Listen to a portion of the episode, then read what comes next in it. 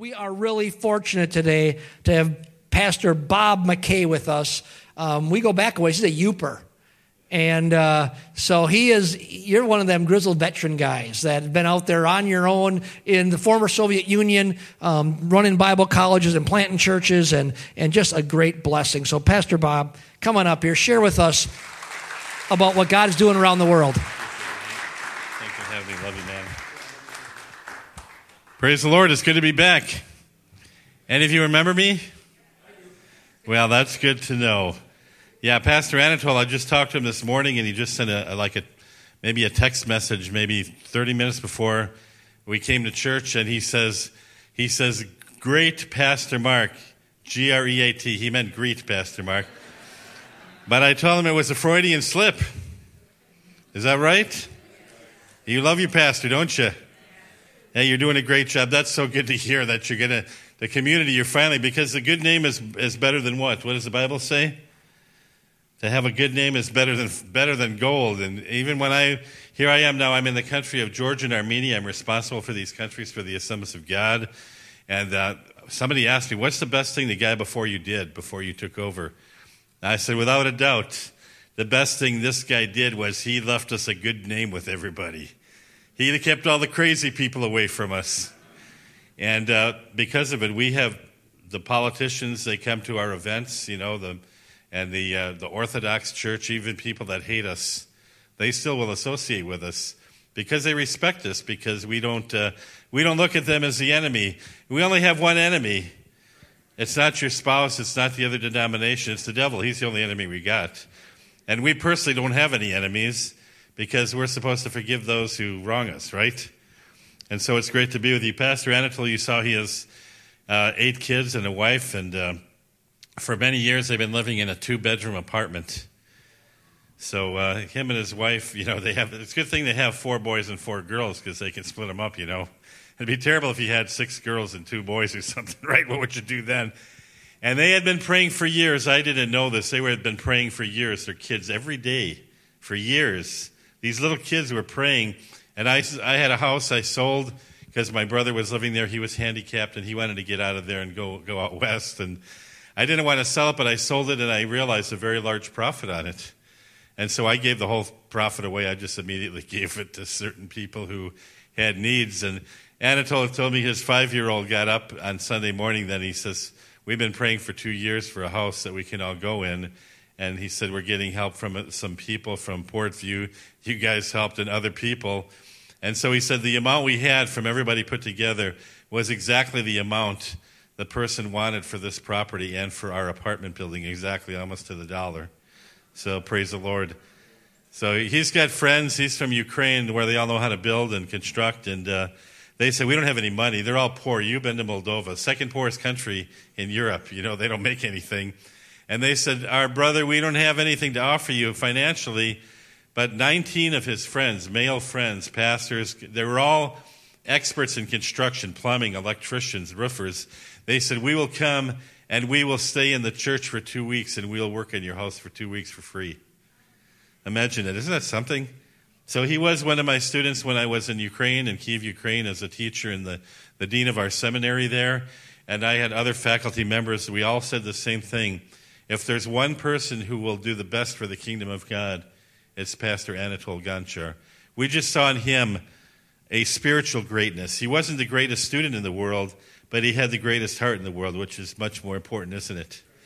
You know, and uh, that's what we're looking for. So here we are, Missions Month, a great month where we're asking the question, what does God want from us, right?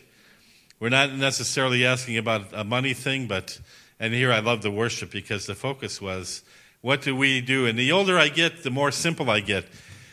The more I believe missions is simply a matter of uh, hearing the voice of God and obeying Him. That's it. You hear God's voice tomorrow morning, you go to work, and God says, Go tell that person over there that I love them, and go talk to them, ask them how they're doing, and, and something will come up, and it'll give you an avenue to share and to pray with them. And that's pretty simple. All of us can do that, right? It's no, no big deal. We just have to obey the Lord and do what He says. And so it's been uh, marvelous being a missionary. Thank you for your support. Thank you for your prayers. I had a year and a half of uh, shoulder surgery and failures and infections, but the whole time I got to witness to people and share with people. And the last time I was in the hospital, a nurse came up to me in tears. I said, What's wrong? Are you hurting? She goes, No, you're the guy who's hurting, right? I said, No, I'm doing fine. I said, I don't have a shoulder and a humerus or whatever, but everything else is cool with my arm, you know? She says, Yeah, but I'm a. She says, I'm a, I'm a Pentecostal Christian, and I've been listening to your stories and stuff, and I've been praying for the last six months, and she says, I wanted to tell you, she says, when you talk to me, these, I just get these goosebumps on my arm. And, and God told me that it's time for me to quit and to go on the mission field. And she says, I'll use my nursing gifts, of course, but I want to do that stuff that you're talking about, you know, that stuff that gives me goosebumps. And, uh, and I said, Yeah, that's great, you know. So I got to pray with her that uh, the Lord will open the door for her. She wants to go to Latin America. And that was a University of Missouri Hospital in Columbia. So anybody know what today is? Sunday. Anybody know what uh, on the church calendar what this is called? It's called not Easter Sunday, not Pentecost Sunday, but in the middle it's called Ascension Sunday. Remember Jesus ascended into heaven? How many of you remember that? How many of you were there when it happened? No, you weren't. we were there because Jesus knew us before we were born, so we were there when it happened. But in Acts chapter 1, see, this is why we love these apostles so much, because they didn't have a clue, you know. They didn't have a clue before or during or afterwards what was going on. They just knew that they needed Jesus and they needed the Holy Spirit in their life and they needed to obey God, right? Even then, like the new heavens and new earth, when people ask me what that's going to be like, I wish, I don't know, I've never been there before. I'm sure it's going to be great, though, isn't it? And so the disciples were there, and it says in Acts chapter 1, it says uh, in verse uh, 4 on, on one occasion while he was eating with them, he gave them this command Do not leave Jerusalem, but wait for the gift my father promised which you have heard me speak about. For John baptized with water, but in a few days you will be baptized with the Holy Spirit. So when they met together, they asked him, Lord, are you at this time going to restore the kingdom to Israel? They still didn't get it. But he said to them, It is not for you to know the times or dates the Father has set by his own authority, but you will receive power when the Holy Spirit comes on you. And you will be my witnesses. That's the key. Not speaking in tongues, not prophesying. You will be my witnesses People will see Jesus in your life. Okay, you will be my witnesses in Jerusalem, Judea, Samaria, and all the ends of the earth. After he said this, he was taken up before their eyes and hid, and hid from their sight. He, so here they are. Quite a thing. Now they got to go pray and wait for the Holy Spirit, whatever that means. Get baptized in the Holy Spirit, whatever that means. That's the exciting thing about the Christian life. Not knowing what's going to happen next. Isn't how many of you like that? You know, I'm over 60 years old now, so you know, they say when you get old, you like routines. You want to know what's going to happen every five or 10 minutes. And if somebody upsets those routines, you get very upset. That's not true for any of you, is it? I think the greatest thing is when you serve the Lord and every day He does something and you say, man, that's the Lord. Only He could do that. I would have never predicted that that would happen. Let me give you a couple of missions quotes just to whet your appetite. There's a man named St. Francis of Assisi. I mean, St. Francis Xavier. He was Catholic, by the way. I just thought I mentioned St. Francis Xavier. He says, Give up your small ambitions and come with me to save the world. You like that one? He led, he was the greatest Catholic missionary ever. In nine years before he died as a young man, he led over 700,000 people to Christ in India and Japan. Those aren't easy countries. He also said, If the world is not saved, I alone am the one to blame he was kind of a driven guy, but I mean, here was a guy who wanted to share Jesus with people, and he did. So um, here's, a, here's another one uh, Robert Moffat, who was the father of David Livingstone. How many of you have ever heard of David Livingstone? The great missionary to Africa. Moffat was the first man to go into Central Africa. He was uh, with the Presbyterian Church of Scotland. And he went and he saw all these people who had never heard the name of Jesus, never heard the gospel. And this is our passion to tell people, even in this area, that never needed Jesus. They never heard about Jesus. They never wanted Jesus. They don't need him. And we're going to tell them that they need Jesus. Because without Jesus, you don't have anything. Is that true? Without Jesus Christ, you don't have a thing. Moffat went back to Scotland. He wanted to paint a picture for the missions board and all the people of what he saw in Africa. And he said, I have seen at different times the smoke of a thousand villages, villages whose people are without Christ without God, and without hope in the world. Think, can you picture that? The smoke of a thousand villages. That's what he saw.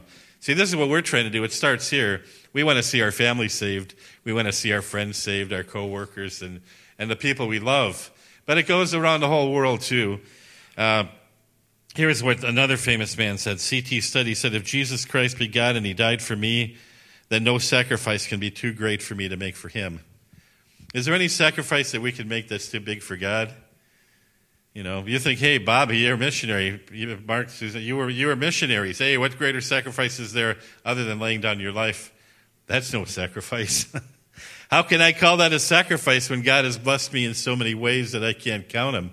That's not a sacrifice.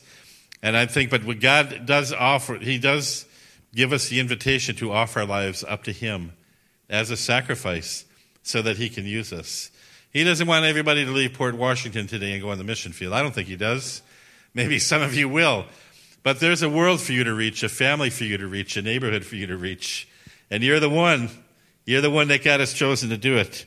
Here's one of my favorite quotes from Hudson Taylor, if you know him, from the China Inland Mission. Because things aren't always easy, and in the mission field it's difficult, just like in life. He says, I have found that there are three stages in every great work of God. First, it is impossible. Secondly, it is difficult. Third, it is done. You like that? First, it is impossible. Then it's difficult. Then it's done. Here we talk about Anatole. Pastor Anatole, when you guys went there, there probably weren't even 100 people in the church, right? Maybe 100 people?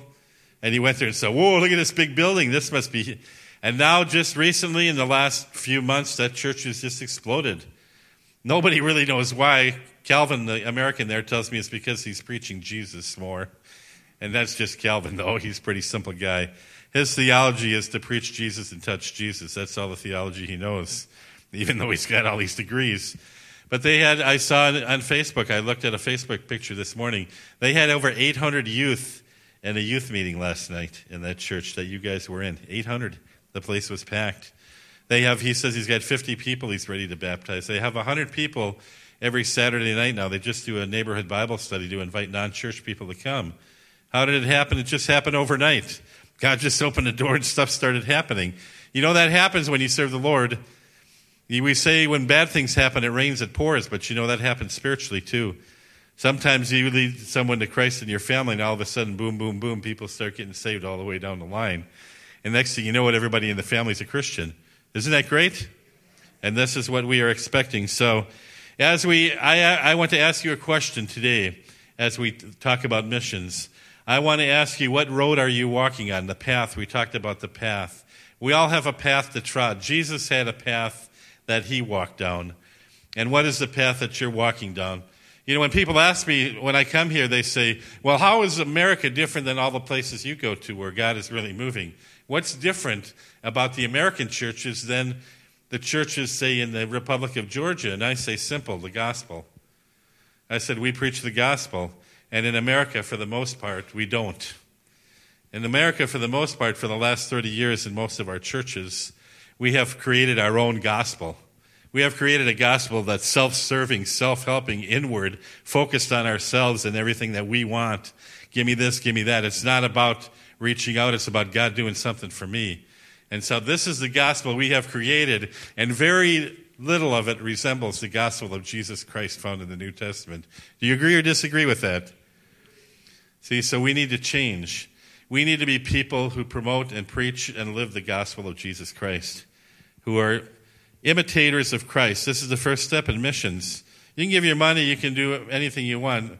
You're uh, with the worship team here, they were singing about uh, you know, when we serve God, it's great. I have all these degrees. I have good theology, but people don't care about that. You know, what people are looking for, does this guy care about me? Is he going to do anything for me? Does he, you know, is he, is he, are these people going to touch my life? Are they, do they even know I exist? They don't care what your doctrine is or your holiness standard or any other stuff, what plaques you have on the wall, what kind of, you know, you've got a sign on your door. Nobody cares about that. But we want to look at the path that Jesus followed. It was, a, it was a path that led to Jerusalem.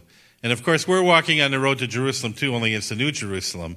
And so I want to just give you a few uh, points about the path Jesus was on. I used to have a GPS in my car. Fortunately, I don't have one anymore. You know, now you've got your cell phones, but my GPS would always send me the wrong place. How many of you knew that? I came up from Milwaukee yesterday. A friend gave me a ride. It's not very difficult to find Port Washington, is it? But I mean, I've been in some places where I've been with foreigners who couldn't speak English, and and they would. One guy I was with, he didn't speak a word of English, and I was going from, I don't know what it was, Chicago to Lake Geneva, Wisconsin, and I end up up in, uh, I don't know where I was, Watertown or somewhere. You know, I, God only knows. And he says, uh, and he says in perfect English, he says, I don't see any signs for Lake Geneva. and we all laughed, and I said, Of course not, because we're nowhere near Lake Geneva. but most people don't even know what road they're traveling on if you, if you go through life and you see how they live their life and the look on their face. So, first of all, the, word, the road that Jesus walked on was a road of humility. He humbled himself and took on the form of man. Philippians 2, he walked the road of humility. Jesus was the most, the greatest example of humility. You remember when humility used to be a virtue? Now it's not. Pride is a virtue. If I'm proud, that means, you know, I did it my way, Frank Sinatra. That's a great song, isn't it? I did it my way. I'm proud. I'm a proud man. I was saying even on the way to church this morning, since my shoulder injury, I've had to depend on people and help myself. And I don't like to do that. I'm a proud man. I, I don't need anybody to help me. I come from the UP, you know, hey? You know those people up there, hey? They don't let anybody help them. But here I was preaching. The, the Sunday before I got injured, I was preaching from the book of Deuteronomy. Excuse me.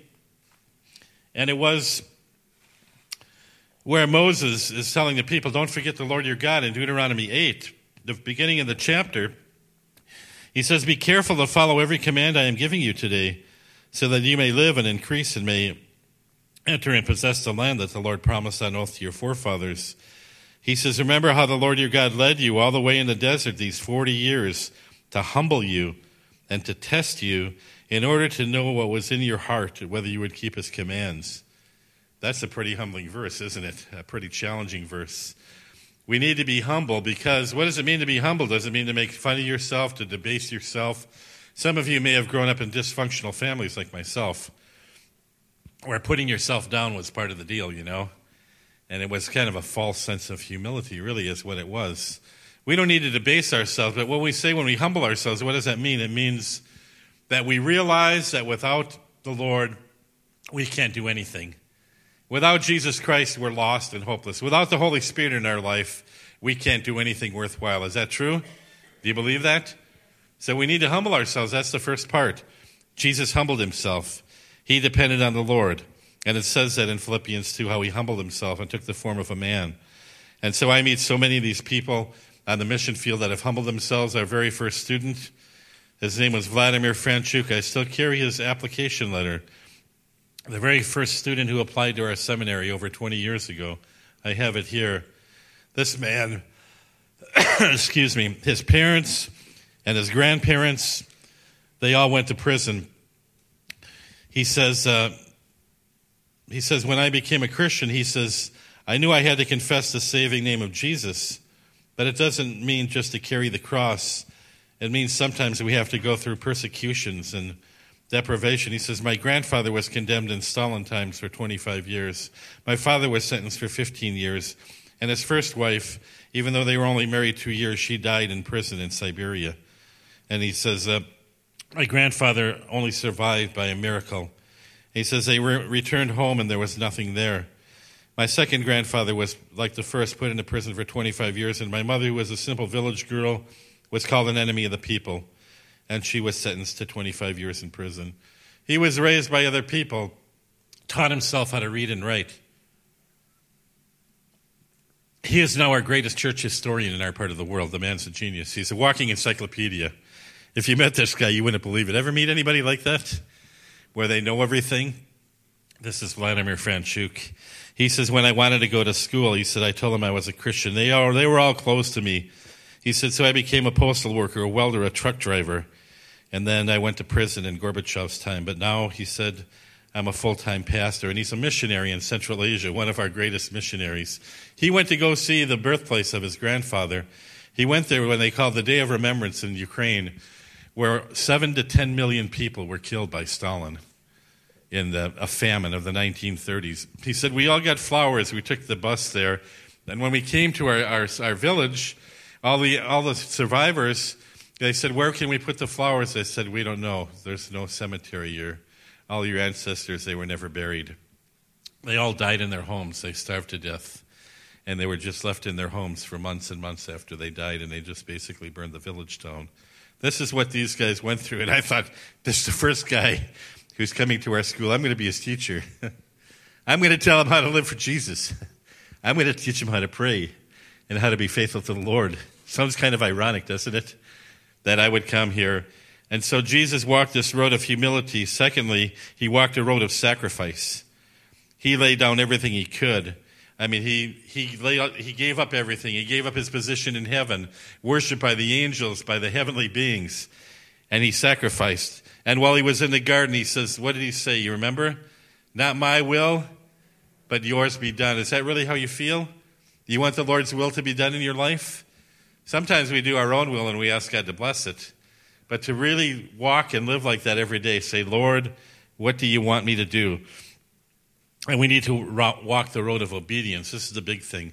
See, I read this passage in Acts chapter 1. How many of you have experienced the Holy Spirit in your life?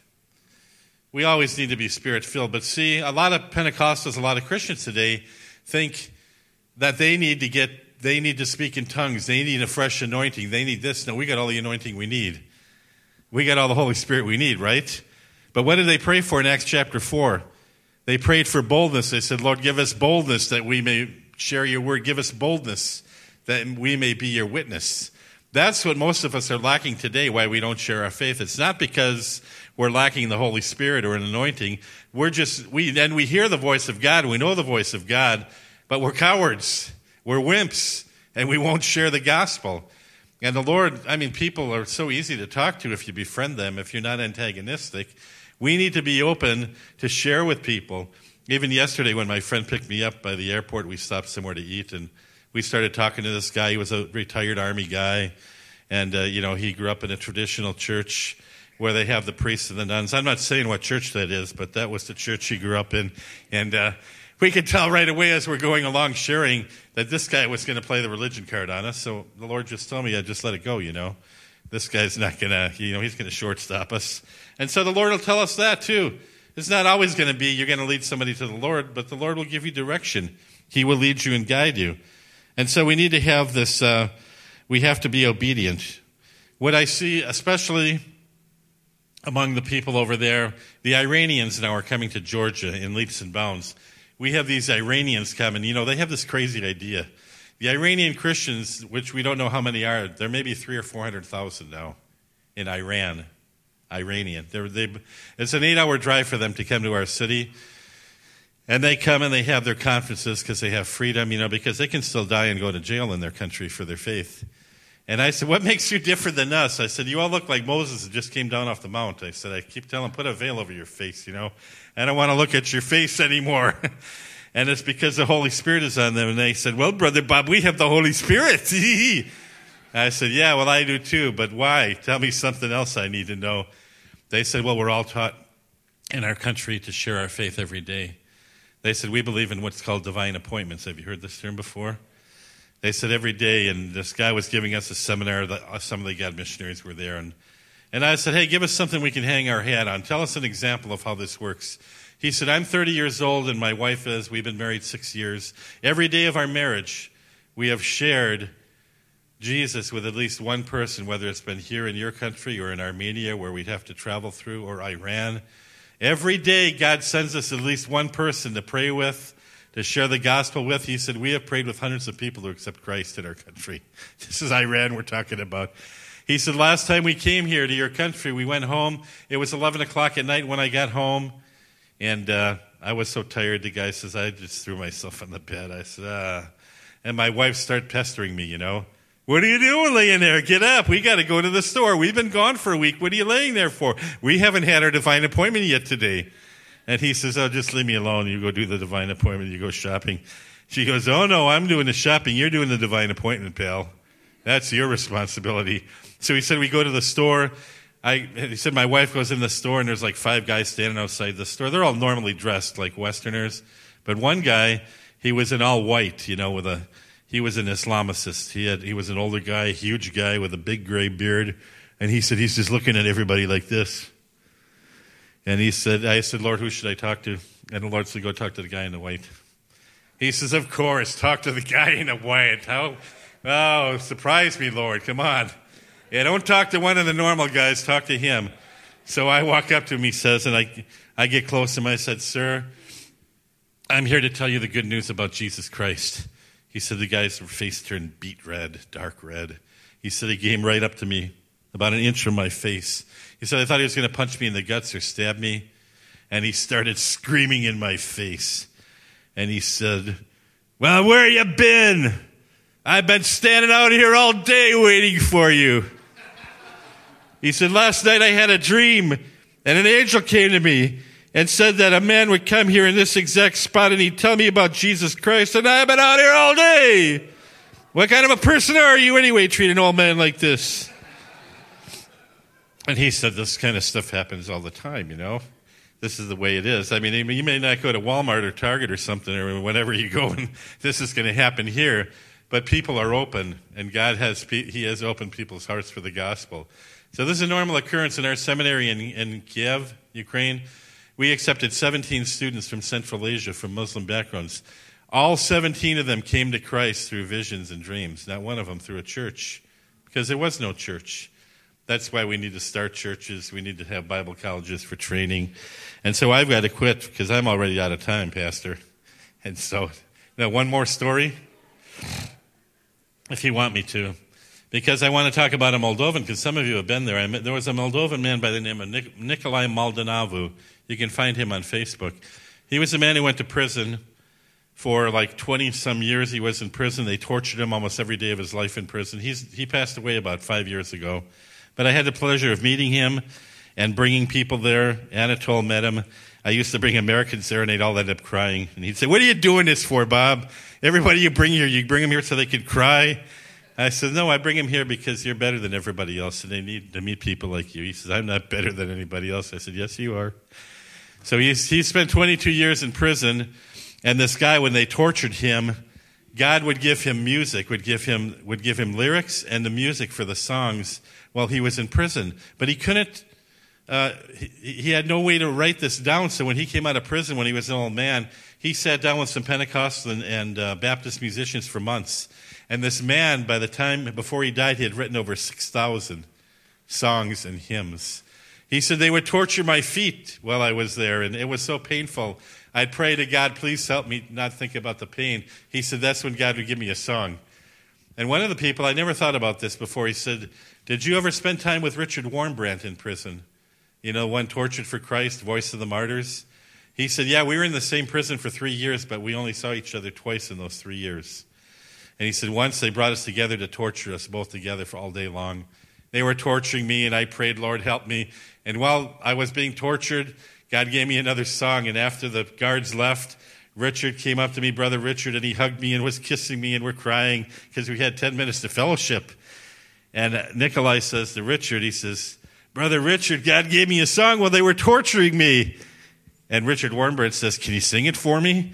He goes, Yeah and he sang this song, and it was a song about the New Jerusalem and how Jesus was standing there at the gates welcoming those who were faithful to Jesus. And they were crying and hugging. And, and then Wurmbrand looked at him again. He says, Brother Nikolai, maybe the, maybe the guards will torture us again tomorrow and the Lord will give you another song.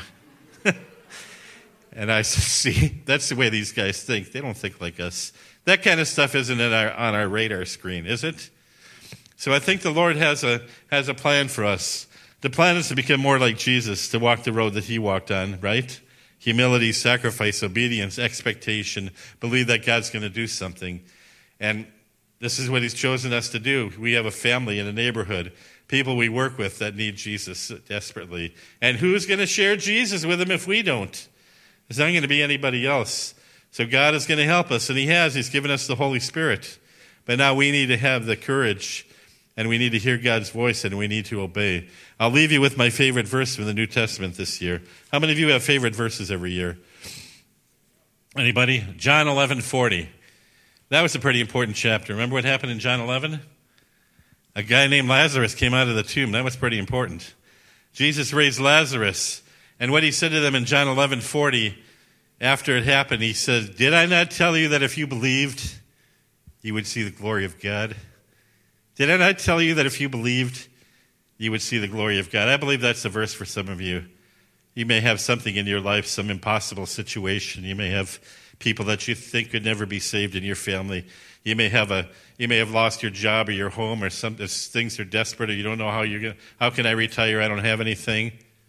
Jesus says, Didn't I tell you that if you believed you would see the glory of God? Can I pray for you and then Pastor will come up?